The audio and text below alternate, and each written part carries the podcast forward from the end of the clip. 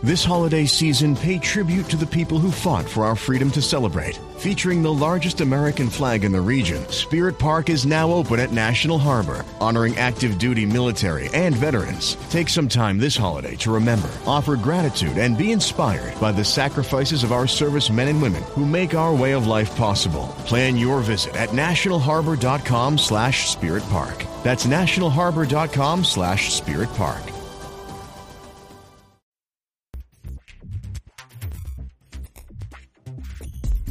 Yeah, it's called Conversations with Jeff, not Screaming Matches. Yeah, yeah I, I, I, you and I do not agree on Calvinism.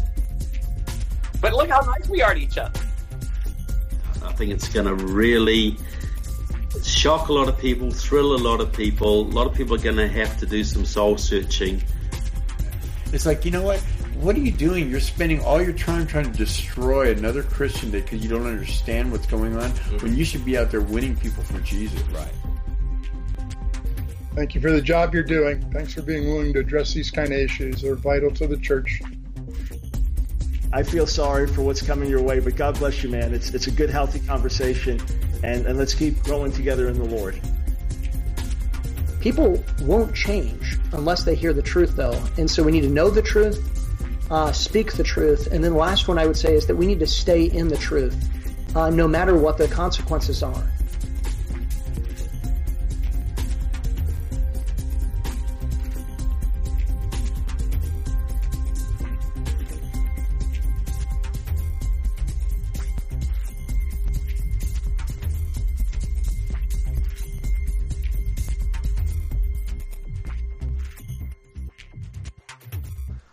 Okay, everybody, welcome to today's episode of Conversations with Jeff. Um, yesterday, we went live with Cal uh, Beisner uh, talking about uh, climate change and all that kind of stuff from the more conservative Christian perspective. Uh, really excited about uh, today's show as well. Uh, and again, we're just knocking out one episode every day all this week. We're scheduling out for next week as well. So, a lot of content to you guys really quickly because I know a lot of you guys are staying at home in isolation, all that good stuff. Uh, also, a reminder as well, we do have our membership program, which is called Plugged In. You guys can go to gatekeepersonline.com slash plugged in. You get exclusive discounts in our store. Uh, you'll have uh, a- exclusive access to our online conference we did, uh, Destroy Social Justice.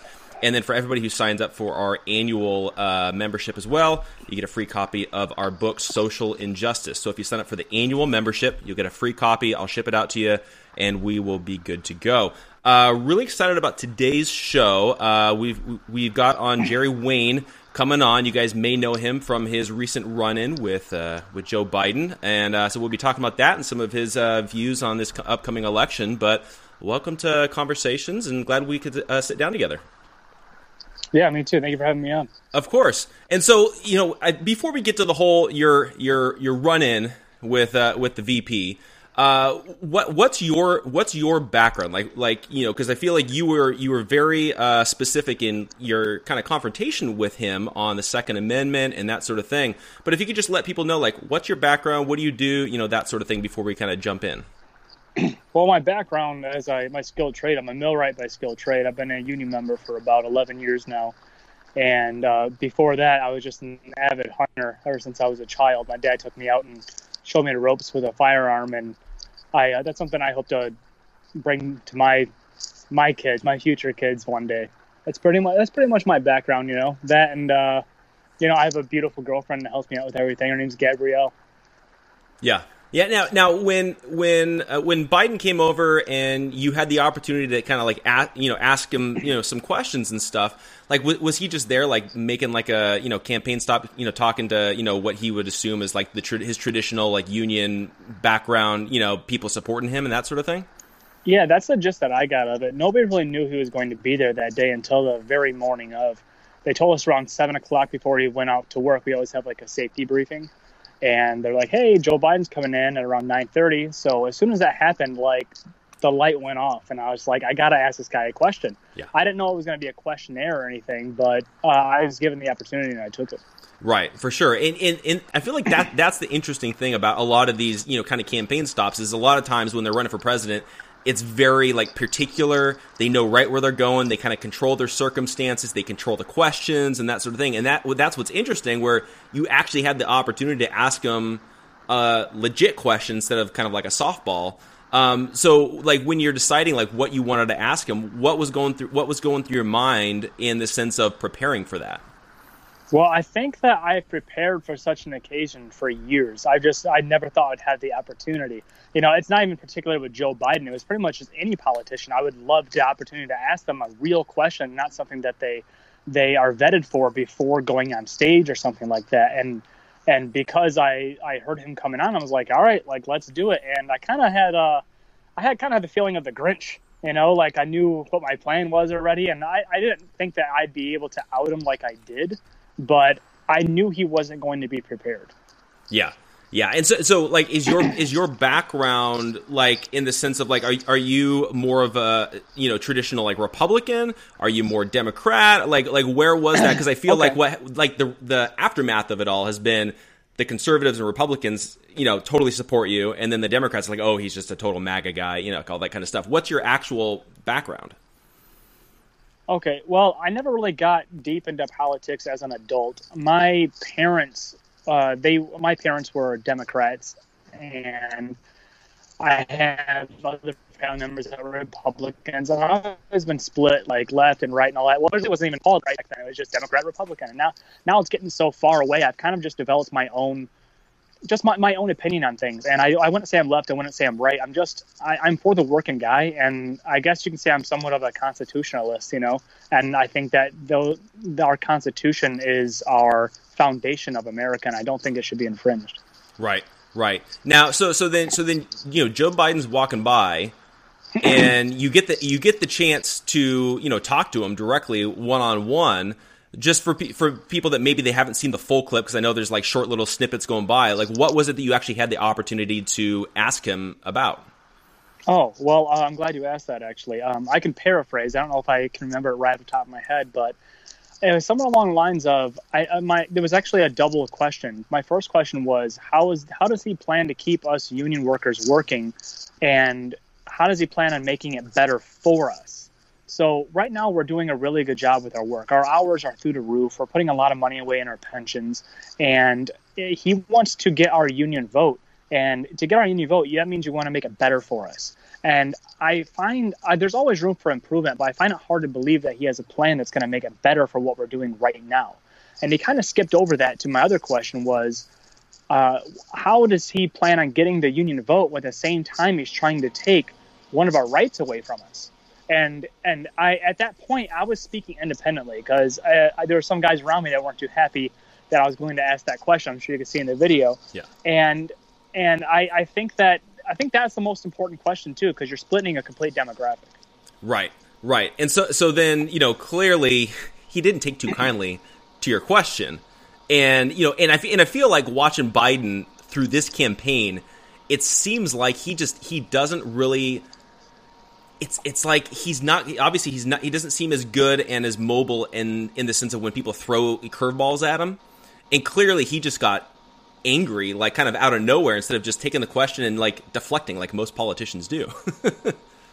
well, that's what I was expecting. I, I wouldn't expect him to actually let me say the question. I expected him to come out there and be like, "No, we're not taking questions." Like he, sh- I think in hindsight, he should have probably listened to his campaign manager. I'm assuming that's what she was and he didn't. He you saw what happened. He hushed her, and that right there was another negative point on his part. And and as soon as he said you're full of shit, um, I, I, knew he was going to dig a hole. And so that's kind of he kind of tried to bully me as well. He tried stepping up on me, put his finger in my face, and and he would look me in my eye. And something that my father always taught me is you never look away when a man's looking you in your eye.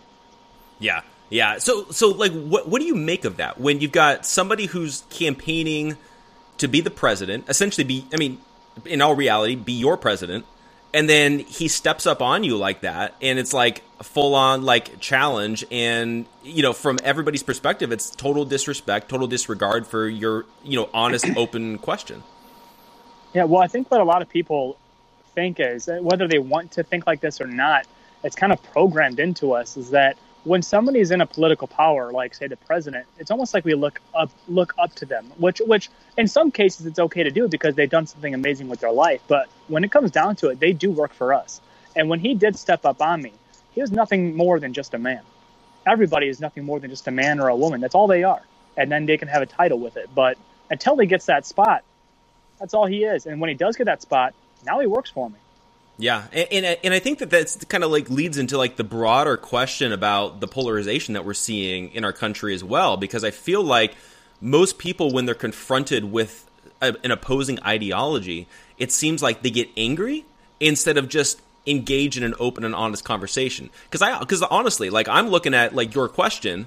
To me, it was a pretty upfront and honest, open question that could have been the perfect opportunity for him to counter with his philosophy and explain, well, here's why I disagree with you, and lay out all of his points, and then try to convince you to come over to his side of the issue, as opposed to just get angry. And I feel like that's what we're seeing across the country in all different, you know, respects and all different people is everybody's just getting angry, polarizing, pointing fingers, getting angry instead of and getting defensive instead of just like, okay, let's let's debate this issue. No, I completely agree with that. Uh, I just think he went about the wrong way. He could have he could have done he could have actually scored points right there, but but he didn't. Yeah. Yeah. Now, now, now, with with you being like a union guy, and I feel like a, a lot of more conservatives typically typically they see the union as strictly you know left wing or built in Democrat vote and that sort of thing.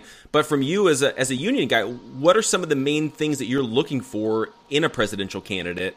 Um, as you're looking at this 2020 uh, election cycle? Well, number one is don't take any of our rights away. And that's actually something I'm pushing for very hard. I don't think that the American people should ever have to choose between that. And I don't speak for unions by any way, shape, or form, but a lot of unions, they are they are left or they are, you know, they, they vote blue and that they've been taught to vote blue. But I think that they have been raised to be Democrats, but they, they and they wear that with pride but it looks like the Democratic Party has moved away from what even they believe in. So, like some of them, like they do believe in things like I do with having your guns and stuff like that. And I think that they're not leaving the party; that the party is leaving them. Yeah, and and that, that's an interesting you know uh, assessment of of the Democratic Party too, because I feel like again we've gotten more and more polarized between the Republicans and the Democrats but it seems like it's you know even just looking at from the last presidential election cycle the democrats have gone way further left and way more socialistic and way more you know big government and take rights away and that sort of thing than even uh, than even hillary was when she was campaigning last time around. And that that's a fascinating development. Um, so like when you're looking at like especially like the second amendment and things like that you know are, do you feel like if somebody like a Biden or a Bernie or whoever whoever gets the nomination, do you feel like they're actually going to be coming for your rights? Let Let's just say, let's say that they just okay. There's another podcast that earlier that kind of brought this up. So let's say that they're saying they're going to come for our guns. Like he hooked up with Beto and he thought, oh man, this is a good way to get the demographic that Beto already got. And I think that's what a lot of politicians do. They reach for the vote although they may not believe in what they're saying, which I think is wrong, um, they'll reach for a certain demographic. And there's a strong, there's a small group of a demographic, I believe, that is that has a loud mouth about reaching for our guns. And what Beto did is that he went out and tried to get that demographic so he can get a nominee, and excuse, get nominated. And when he did that, and Biden kept going, he then took in Beto and tried to grab that demographic. But when he did that, he split a lot of other people up, including myself. Not saying that I was advocating for Biden in the first place, but when you are trying to come after people's rights, you are an enemy of the Constitution. You're an enemy of America, at least in my book. And it seems to me that there's plenty of Americans that want me to speak up for them. And I'm going to announce that right here and now that I am speaking up for millions of Americans right now. Yeah, yeah, and you know, and, and I noticed too is like you know, uh, you know, I know the NRA put out a video that you were featured in as well, um, and some different organizations like that. What what has the aftermath of all of this been for you? Um, it's it's been a blessing. That's what it has. Uh, God has, I believe, God has willed me in this position. Um, I, I didn't ask for this, but I think something needed to be done, and I feel as if God is speaking to me every day, and I, I try to be as respectful and admirable as I possibly can. Um, but the, the people need a voice. And I'm not too sure if I'm answering your question right now, but I feel like this just needed to be said. That I, I think I'm trying to do the best I possibly can with what I have. Yeah, and I, and I think that to a certain degree, that's kind of why I feel like people kind of feel like they relate to you in a certain way as well. Is that it's like you're just sharing your perspective, and I feel like that's what's yeah. missing a lot of times in the public dialogue, especially with politicians and dealing with politics. Is they're looking at things through an extremely vetted position where they go through all these like polls and data and all that kind of stuff to figure out what they need to say in order to get elected. Whereas I feel like, you know, people like you, or even like, you know, that may even be why somebody like Donald Trump became president, was because he was just talking to everyday people. It wasn't, it didn't feel like this polished, uh, you know, vetted perspective. It was just, hey, I'm going to tell you what I think and take it or leave it kind of a thing. Trump went in and he won because he was a loose cannon. He didn't he didn't care about what people were thinking about and what people were saying, and that's the kind of what America needed at that time. They didn't need a politician to go up there and, and just read from a book or read certain lines. They wanted, and, and, and America wanted change at that point. You know, we, we were doing the same thing over and over and over, and America felt like that we didn't have a choice. And and I, I believe that given our circumstances, I'm not going to say I'm pro or against any any uh, politician whatsoever, but I think we're still counteracting that right now because we're, we're so diverse and we do need a voice. And I think America, as uh, at least some people from America, has, saw me as being a voice because we don't feel heard. We don't feel heard whatsoever. These politicians go up there and they make their minds up just based on the vote, and they don't care about actually a- asking the majority of the populace what needs to be done. Yeah, yeah. And now, now I, you know, I feel like you know that that's one of those things too. Is like when we're dealing with like gun rights and gun control and things like that. Oftentimes, what they're doing is they they'll take advantage of a situation, whether it's like a school shooting that was happening so often during the last presidency or whatever it is, and then they try to hijack that narrative into pushing. You know, we need more gun control. We need more this. We need more that. And I feel like that's kind of where some of that disconnect has come with people that are gun owners. Is that they just feel like okay you're not actually dealing with reality. You're just hijacking a narrative. And may, maybe to a certain degree, that's kind of where some of this disconnect has come. Now, do you feel like even within you know the other people that are in the unions that are you know people that you work with and that sort of thing, do you feel like that's that there's a disconnect there with a lot of them that maybe traditionally do vote Democrat as well? Yes, absolutely. Uh, you, you, hit the nail right in the head there. Um, I, I have plenty of friends that are on the left and the right, and family members that are on the left and the right, and it's actually split up a lot of my hangouts because people are so diverse. And the thing is, I, I, I like to listen to people, uh, no matter what what what their thought is, because I think that I grow from it. And I can tell you from both sides, their heart is in the right place.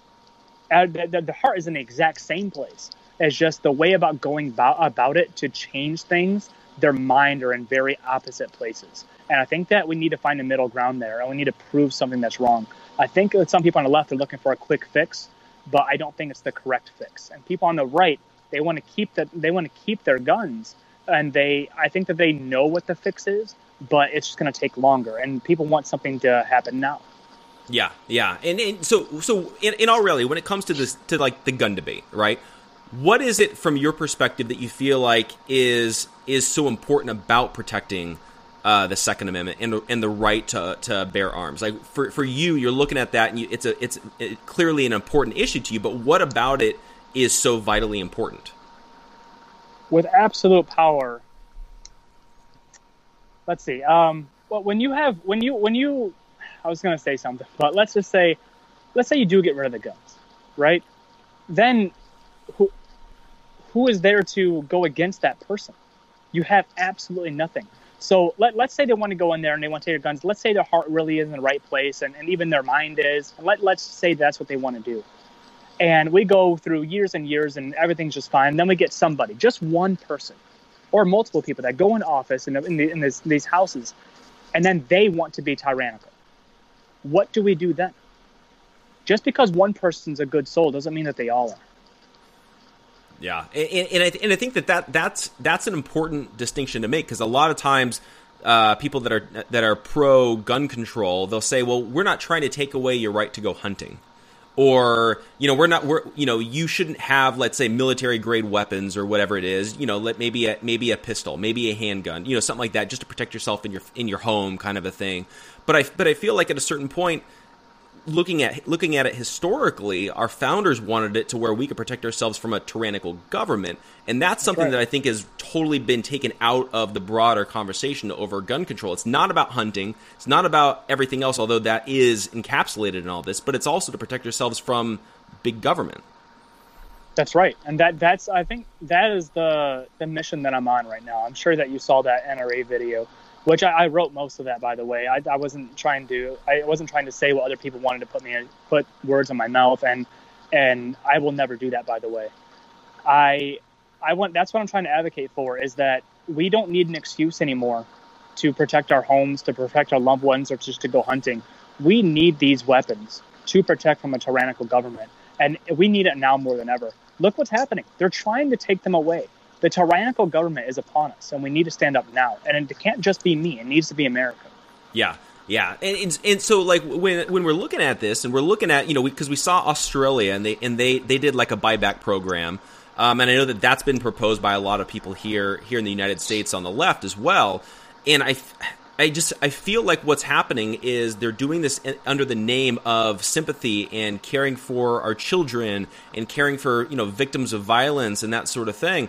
But then again, at the same time, it's like they're taking away our very ability to defend ourselves. And, and some of the people that actually need to be able to protect themselves whether they live in like a poor neighborhood or they live in a, where there's a lot of crime or they're just somebody that maybe they're not you know buffed out and worked out and be able to defend themselves with their hands but they need they need something to protect themselves. And it's like if you want to be sympathetic then actually do something to help those that actually need protection and i feel like that's what's missing from the left in this conversation no, I completely agree with you on that. I think it's ridiculous that their guns have been have been taken away. That buyback, what they're making it look like, oh, we're just going to give you money for it. That is absolutely ridiculous. And I tell you what, they can do that to all these other countries and I think that they'll be safe from genocide. But you know why? That's because of us. We are the Alamo. If we fall, the rest of the world will fall. We can fall under control of, of the tyrannical government all over the place. We have to make this stand. Yeah, yeah, and I feel like a, a lot of our a lot of our rights and a lot of the a lot of the rights that are protected by the Constitution are being slowly chipped away. And you know, there there is the, obviously the Second Amendment, but there's also freedom of speech that we're seeing like a, a lot of that happening Absolutely. as well, especially on social media um, and things like that. Like, what what's what's your kind of take and assessment of kind of what's going on when it comes to a lot of these rights that we're seeing being taken away from us? Well, yeah, I'm glad you brought that up too. So when I stood up and I asked uh, Mr. Biden about those questions about our Second Amendment, I also was fighting for our First Amendment because there was a lot of people around me, and like so that's societal norms that didn't want me to say anything, and I stood up against them. I stood up against being an outcast amongst my peers to stand up for the Second Amendment, and I think that's what the rest of America does uh, needs to do. Um, one of my idols, Jordan Peterson, uh, I, I, love Jordan Peterson, great guy. I recommend everybody uh, reading him uh, you need to you need to be able to stand your ground on things. And when you stand your ground on something, don't apologize for it. I think I think that's what the right needs to start doing, and or even the left, be, be it as it may, stand your ground on something and don't apologize for it, but also be open to listening to the opposition at the same time.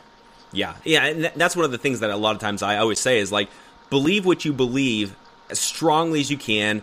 Declare what you believe, but always be open to hear somebody else's perspective because they may make you reevaluate your position but don't be apologetic for your position. I feel like that's what's been missing on the Republican side for so many years before we got President Trump was you would have people like McCain or Mitt Romney and it seemed like every time we turned around they were apologizing for being too harsh or misspeaking or whatever it is. And I feel like we needed somebody like Trump to come in and where he was just unapologetic. He's like, "Yep, I said that." and that's what we right. need more I think right now. Yeah, um, I, I, think that we do need someone to, to stick to their guns for sure. I also believe that uh, there is a time and a place to apologize for something. If you do make a, a mistake and genuinely do it, and uh, and make a mistake, I do think you should say I'm sorry. But I think a lot of people say they're sorry just because there's an outrage of it, and and you, you can't you can't back down to that. I think that shows a weak person.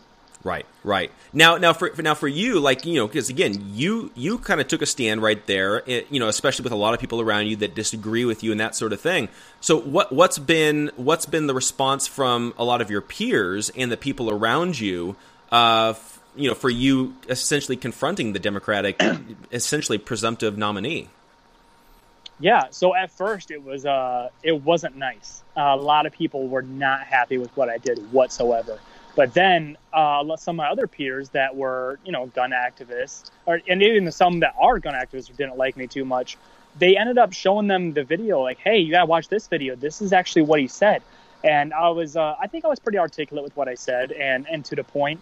And I have gotten quite the following after these people have uh, looked at what I actually said. I came into work and it was it, it, was like I was a celebrity. It was insane. I couldn't get any work done. I was just I was walking around and I was just swarmed by people, and it and it felt really good. And but at the same time, it, it felt bad. It felt bad that we had to wait this long to feel like we had a voice. Yeah. And and and I, I, I look on I look forward to, to sticking to my guns on that.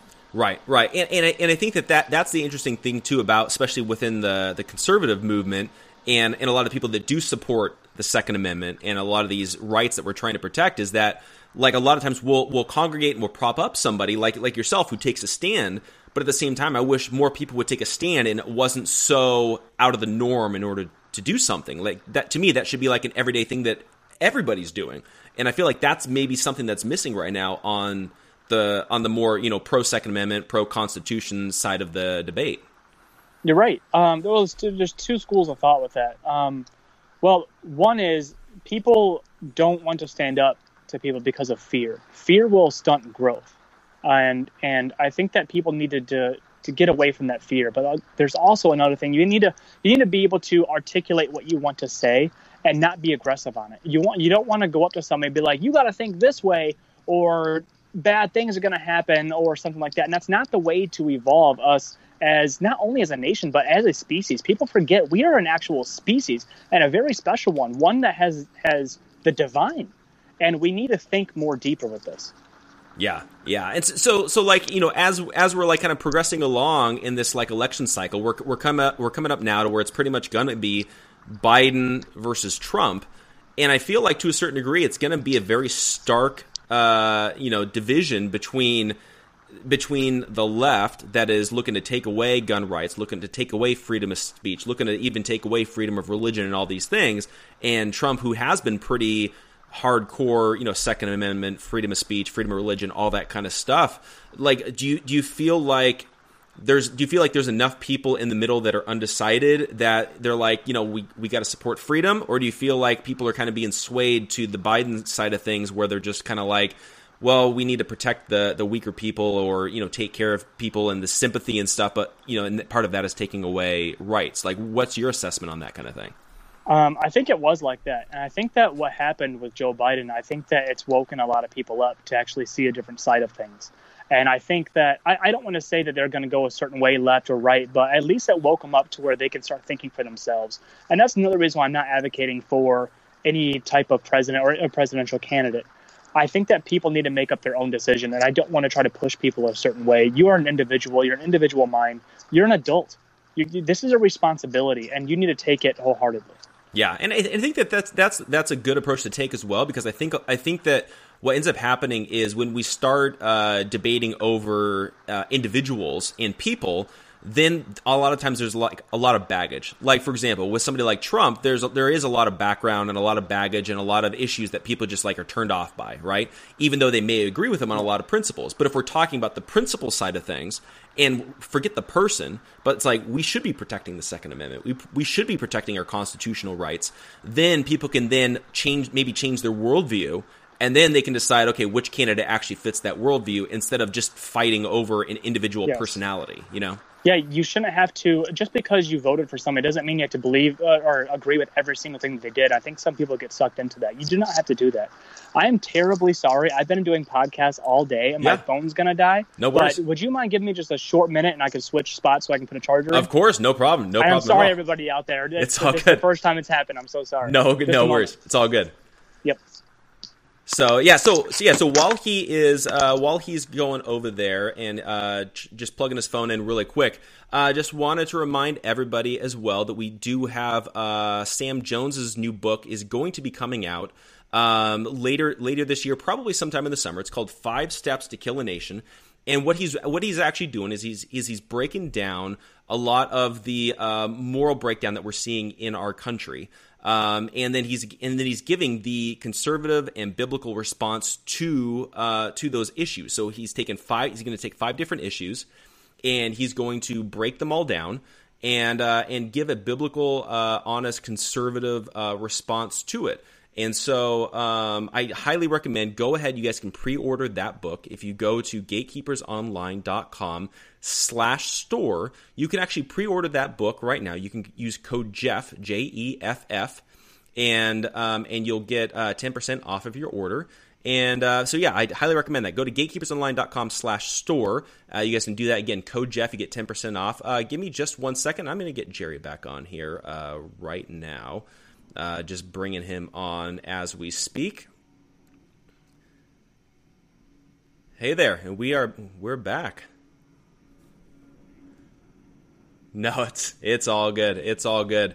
So, um, but but yeah, I mean, you know, like I, I don't know. I I feel like kind of kind of one of the things that we've been um, that we've been that we've been dealing with i think right now as we're going into this election cycle is that people are polarized off of the personality may, and maybe to a certain degree, we're not often as uh, polarized on the issues because I feel like to a certain degree, I feel like the majority of the Americans do want freedom. Like they like for themselves, they want their personal property rights. They want their right to say whatever they want. But for whatever reason, as soon as you get like a personality involved, like a Bernie or a Biden or a Trump, all of a sudden everybody just picks a team and then just goes along with whatever they say. What's what's your take on that kind of a thing as well? Yeah, that's definitely a big issue right now. Um, pe- people don't want people see a certain personality and they're like, well, I don't like that guy. I don't like who he actually is. But us as Americans, we got to look at what they stand for. We're not going to like everybody's personality. If we did, we'd all be the same person. And we we even do things as individuals that we don't like that we did in the past. You know, everybody has something that they regretted doing. So I don't think it's in, uh, the personality is as is as important as what they what they stand for and not only what they stand for, but what they stand for, and they're able to back up into the, in the future as well. Right, right. So, so like, so like from your end, again, as we're as we're kind of in this whole big conversation over over everything that's going on, especially as we've got the election cycle and all that. What are what are some of the, the main things besides like um, like the Second Amendment and that, and that sort of thing that you are looking for in the in the overall broader debate um, that you feel like are important for Americans to really being paying attention to? You said aside from the Second Amendment. Yeah. Okay, so uh, now now we're getting into a lot of lot deeper stuff. So first of all, my my motion right now is for the Second Amendment. That's the most important thing in this election, hands down. Mm-hmm. Uh, I want to I, I want to see I want to see congressional term limits. The fact that nobody is pushing for this is another another red flag. Um, the American people want it. Every American wants it. I have never met an American that doesn't want it. And the fact that this isn't being pushed is a red flag all the way around. Yeah, and, and that, that's an interesting perspective too, because because it's it's one of those things that I feel like people both that are Democrats and Republicans seem to be, seem to that, that's consensus. That's something that I feel like we could, we could easily pass if it was up to the American people. But obviously, yeah. for term limits, we're looking at the our Congress uh, men and women to actually put limits on themselves, and that's which part, Ted that's, Cruz did did say he wanted to do that. By the way, just for the record. Right. Yeah, and, and I know that I know that you know Ted Cruz has made a big deal about that, and there's been a handful of others as well. But for whatever reason, it's like they don't want to limit themselves, and that's part of the problem that I that I'm kind of seeing with the with the way things are set up right now. Is it's like the American people want it but they're just not going to do it because it's it's not self-serving. And uh, but yeah, I, I totally agree with you on that. And I feel like that's that's something that would be important, so that way people are the people that we're electing are actually doing our bidding, as opposed to constantly just looking to get reelected every two years or four years or six years or whatever it might be. Yeah, that's that's why the the American people feel like they have to look up to people that are on Capitol Hill, and that is not the America that was that was intended. That is something something happened to where they're able to have a power or a stranglehold over the American people, and that has to change, and that has to change now. Yeah, and, and I think I think it was when I you know because because um, I saw you interviewed on uh, with, with Dave Rubin on Rubin Report. Um, and I think that that was one of the one of the points that you were making is that um, is that we need to remember that politicians are supposed to be public servants and they're supposed to be serving right. our interests, not the other way around. And I and I feel like at a certain point, once they get power, it just seems like they see us as pawns instead of it being the other way around, and they're supposed to be doing our bidding. And it's it's a really weird uh, issue that I feel like I'm not really sure how to fix. Maybe that would be the term limits, but I'm not sure. But it's it's a really interesting issue that I'm not really sure entirely how to resolve. Well, absolute power corrupts absolutely. And then you have these lifelong politicians that are standing there and they're making laws on people that they don't live around. I don't see any politicians with dirt under their nails. I don't see any politicians mowing their own lawns. I don't see these politicians going to the grocery store all the time just like normal people. You know, but, but I, it could be just because I don't, I'm not with them. But you know what? I sure as heck don't work with them. They don't know what it's like. They don't know what it's like to have all these child care issues. They don't know what it's like to struggle anymore. They've been in there so long they have they lost connection to what it's like to be a true American. Yeah, yeah, and, and again, there's if if there were those term limits, then they would have to go back and they have to live under the very laws that they passed. And I feel like that's why that that kind of a law would be so important. Is that no longer would would they be just passing laws for everybody else. They would actually have to be go and live with the repercussions. And maybe they may, when they're coming up to you know the end of their second term, they may be like, yeah, you know what, I don't want to pass that because I don't want to live under that when I'm when I'm out in the real world. That's right, and that's the way it should be because they're passing laws that are they that doesn't pertain to them. And I do think that we should. I, I haven't given this a ton of thought, but it, it would nice to be to have another branch of government that is governed by the people and and we can actually make laws based on what the congressional term limits are or what their health care is or what their wages are. And i think that their wages should uh, should be uh, what's the word i'm looking for? It should rebound from what they are doing with the economy. Like if, if we're not doing well then they shouldn't either.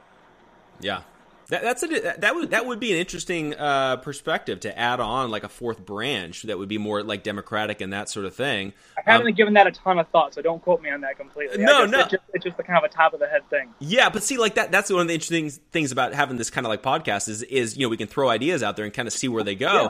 But I but I feel like that's one that's one of those things that that might add an added layer of accountability to our governmental system um, because you'd be you'd be actually physically hearing like, okay, this is what the people want, and then you know maybe maybe then that proposal then goes before the Senate or Congress or whatever it is. But that would be an interesting you know fourth layer to add more accountability because I feel like right now the judici- the judicial system doesn't really have accountability. The House and the Senate doesn't really have that much that much accountability. So that that would be an interesting uh, interesting thing to explore. I think. Yeah, so we don't need bigger government to govern the people. We need more people to govern the government. That's what we need. Right, right, for sure. And and so like I I, I think the I think that the other side of it, uh, you know, kind of coming back to the Second Amendment as well is like what what's your take on on when it comes to like because for the longest time we were seeing like a lot of school shootings we were seeing a lot of like kind of more mass shootings things were happening in happening in public and there was this debate over whether it was going to be a better thing in order to um, have gun-free zones, and I mean, obviously, there's still the debate, but gun-free zones versus you know non-gun-free zones, and and I feel like what they're trying to do is they're trying to make it make it to where, from a legal standpoint, no guns allowed. But then there's the argument being made that you know, well, that's inviting in a shooter, inviting in an attacker. Like you know, as somebody who is pro Second Amendment, what's your take on these gun-free zones? Yeah, I think having a gun free zone is like having a new puppy and then putting him to the living room and telling him that it is a no chew zone. That's what you're doing. It's it, it, you're not helping anybody out with that, and and I think I, am one of those people that says the only thing that can stop a, a bad guy with a gun is a good guy with a gun, and we saw that happen in Texas. Mm-hmm. Yeah, you know, and that and that's the interesting thing is it's like for whatever reason, what it seems like whatever whatever laws or whatever ideas are being pushed by a lot of these anti Second Amendment people, it seems to do the very opposite of what they're promising it'll do. And I feel like that's one of those things with the, with these gun free zones is whether it's a school or a church or whatever it is, if there's nobody to defend you, I, I don't understand how we're supposed to just rely on the police to show up 5, 10, 15, 20 minutes later and there's no pushback against a shooter or violence or whatever that might be. That it just doesn't make any logical sense. No, I completely with you. Uh, I completely agree with you 100 percent on that. I, you pretty much nailed that. I can't really, really even uh, go off of that. that that's it. Yeah. Yeah, and, and, and so you know when we're when we're looking at like you know new laws that should go in place, do you feel like if if we're looking at people to elect into Congress, what kind of gun laws do you feel like should be enacted? Do you feel like it should be undoing current regulations, just enforcing what we already have? Like what what's your take on that kind of a thing? You know, I, I do think that what we have is what is working pretty well, and I don't think that I think some people are sick out there and I, I'm open to hearing other people's suggestions on that. I don't have all the answers. I don't. But I think that we need to come together and actually brainstorm things and actually see what works and, and work towards uh, an inner middle on that. But and under no way, shape, or form are we going to take the guns away. But I'm definitely open to other suggestions on fixing the issue.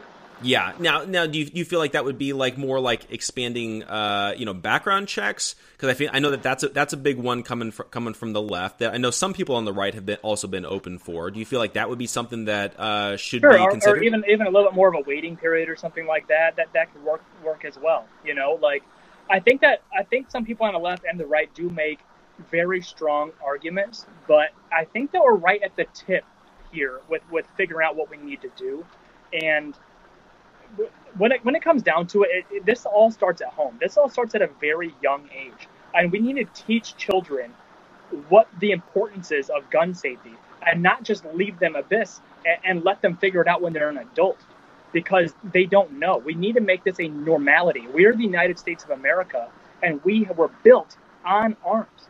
This is this is how we were made. We need to make this a normacy and not something that shouldn't be talked about. Yeah, it, it, there may be somewhat, and again, I'm just throwing things off the top of my head on this as well, but there may be somewhat of a disconnect between city life versus more rural life, or you know, even like blue collar America as well. Because like if you're living in like downtown Los Angeles, you may not need you know self protection in that sense. Although there's definitely some, some some areas where you might need that but in the sense of like it's not like it's not like you're out out working on a farm or you're it's not like you're out somewhere where you've got like a lot of crime or break-ins or whatever that might be. You may just feel like i don't need that. If i live in a condo or an apartment i don't need some my next door neighbor with with a weapon right? So there may be somewhat of a disconnect going there between rural america and urban america that maybe if both sides maybe started talking and actually debating and sharing experiences, maybe either side would kind of come to have more of an understanding of what the other side's actually looking at. That may be part of the disconnect that we're seeing too. Yes, I think the disconnect is actually being stems from so a social disconnect, which is starting from uh, phones. Now, you look. How, how, old are you, if you don't mind me asking? Thirty-four. Thirty-four. Okay, yeah. I'm thirty. You and I both grew up before cell phones and then we get to see how how things have changed with cell phones. And it is tearing the social the social uh, construct social fabric of of americans. We are no longer able to look each other in the eye and have a conversation. What we're doing is we're all having our own platform on facebook twitter instagram whatever it may be and you're able to have a megaphone and speak whatever you want to people and not have to listen to them as well. And that's something else that needs to be taught in schools is actually how to debate. Debate should be in every single every single school. Uh, it should be a mandatory class because it, what it does is it opens up people's minds to opposition. We're not always going to agree on things, but we need to be able to hear each other and actually be able to combat their reason. Yeah, and, and and that's where something like something like Twitter and social media historically has has been a really good thing because a lot of people have been, especially on Twitter, have been able to participate in debates. But then all of a sudden, the last couple of years, it seems like with the new algorithms and the censorship that's going on, it's like what they're doing is they're funneling everybody into like-minded conversations to where you're only seeing people that you, that you agree with and you're not actually seeing opposing point of views. And i feel like when that happens then all then all you're doing is you're just having conversations with people you like and then bashing people that you disagree with. And it's not like that might that might be part of this whole polarization you know side of it as well. No yeah that's a that's a perfect way to put it. What it's doing is it's creating small mobs of people. So it's kind of like you know how when you're younger and you're with your group of boys and you go somewhere and you feel like you're the baddest guy in the world because you got your group of boys that's what it's doing that's what it's doing to all, all these different these different platforms people are let's say that you're on the left okay well then even even people on the left have their different constructs of, of uh, social norms too so they get in their little groups and what it does is we're all becoming individual groups what we need to do is we got to find what we people have been saying this for years. We got to find what we have in common, not find what we don't have in. Yeah, and I feel and I feel like when it comes to like a lot of different issues, you know, especially even with uh, gun control and things like that, there are a lot of things that we do agree on, and you know, and that that could go for the pro life issue, it could go for freedom of speech, it could be for any of those things. But for whatever reason, it's like we can't we can't just pass the things that we agree on. We have to fight over the things that we disagree on, and until we supposedly come to an agreement on that, we can't actually pass the laws on the stuff that we agree on. It's like, why don't we just start with the easy stuff? You know, like maybe we maybe we can all come to to a consensus on let's say background checks. Let's forget all the banning of the guns for right now because that's what everybody dis- disagrees on. But let's come to an agreement on something small. That's at least a step in the right direction, right? Yes, it's at least it's at least a first stitch. You know, like if we can come together and make a stitch on something, that's great. And not only that, like let's say we get the guns out of the way. We, we let's say that we we keep our guns for right now and we can start moving on that. There's a lot of other things that we can build on together too, like like congressional term limits, or well, I, I never met somebody that doesn't want to save the bees. You know, the, that, that is a major issue right now, and that's not. I know that's not why I'm not on here, but that's something that the left and the right can come together on, and we can finally do something together. Let's do something together, and then maybe find something else that we can do together, and then maybe we'll, we can start to get a kind of a rapport with each other and work on other things because we are very, very divided right now as a nation. Yeah, and, and I think and I think that something that we're that us as like non politicians and the non elite need to remember too is that this is going to have to be, in my opinion, from the ground floor up.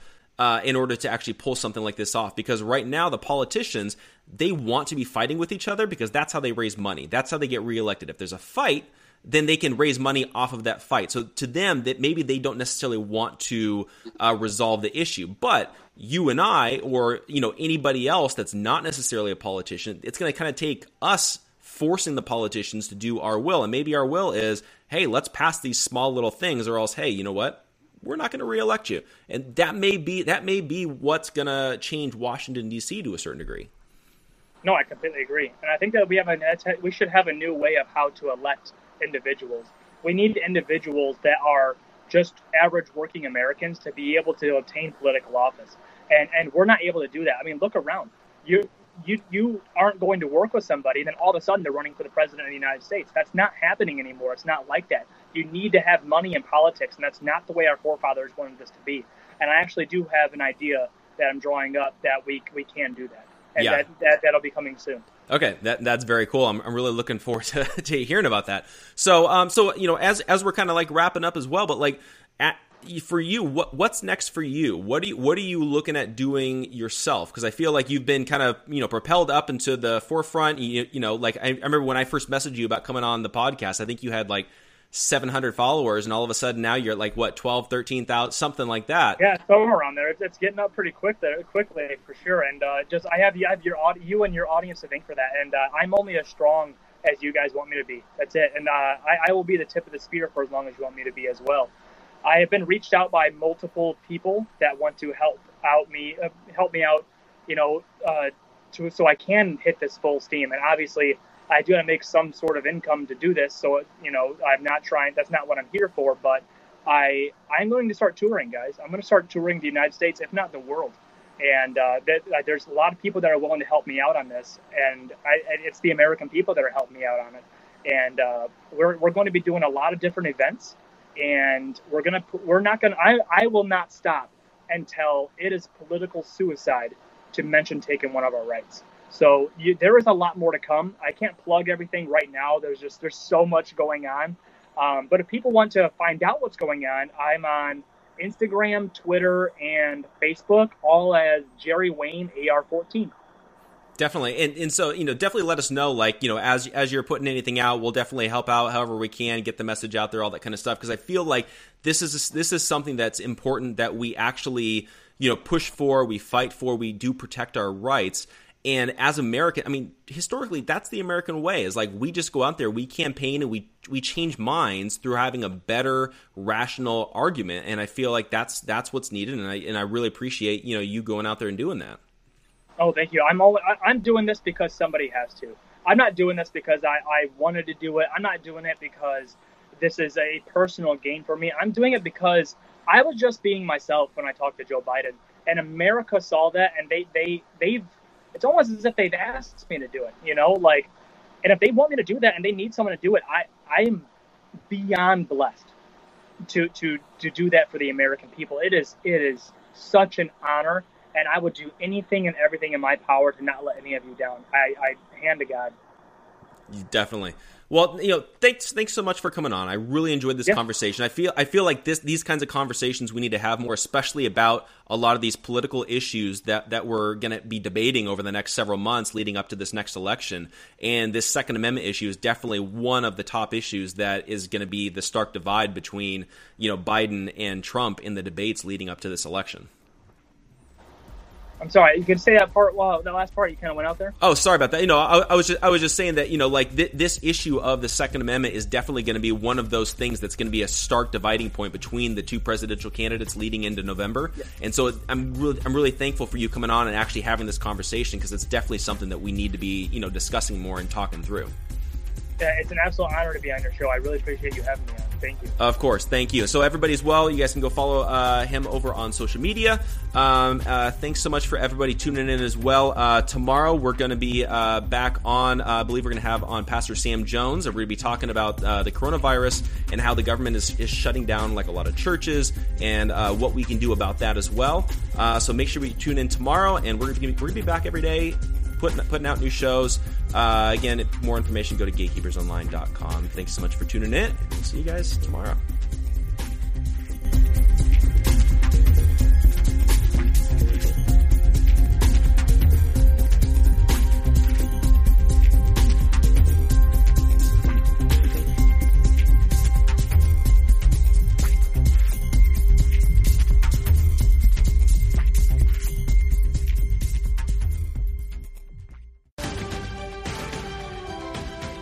Holidays are a moment of togetherness and joy and a reminder of how tradition creates happy and fulfilled communities. Make this holiday season patriotic with a visit to National Harbor and its stunning new Spirit Park. Marvel at one of the largest American flags in the region and beautiful displays of American art. Make this holiday season the most meaningful of all at National Harbor. Learn more at nationalharbor.com-spirit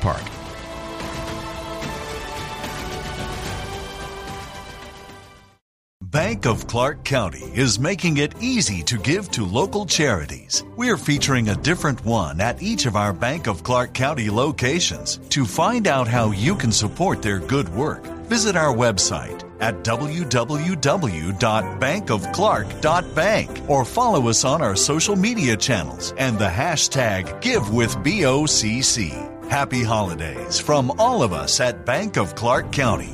Member FDIC.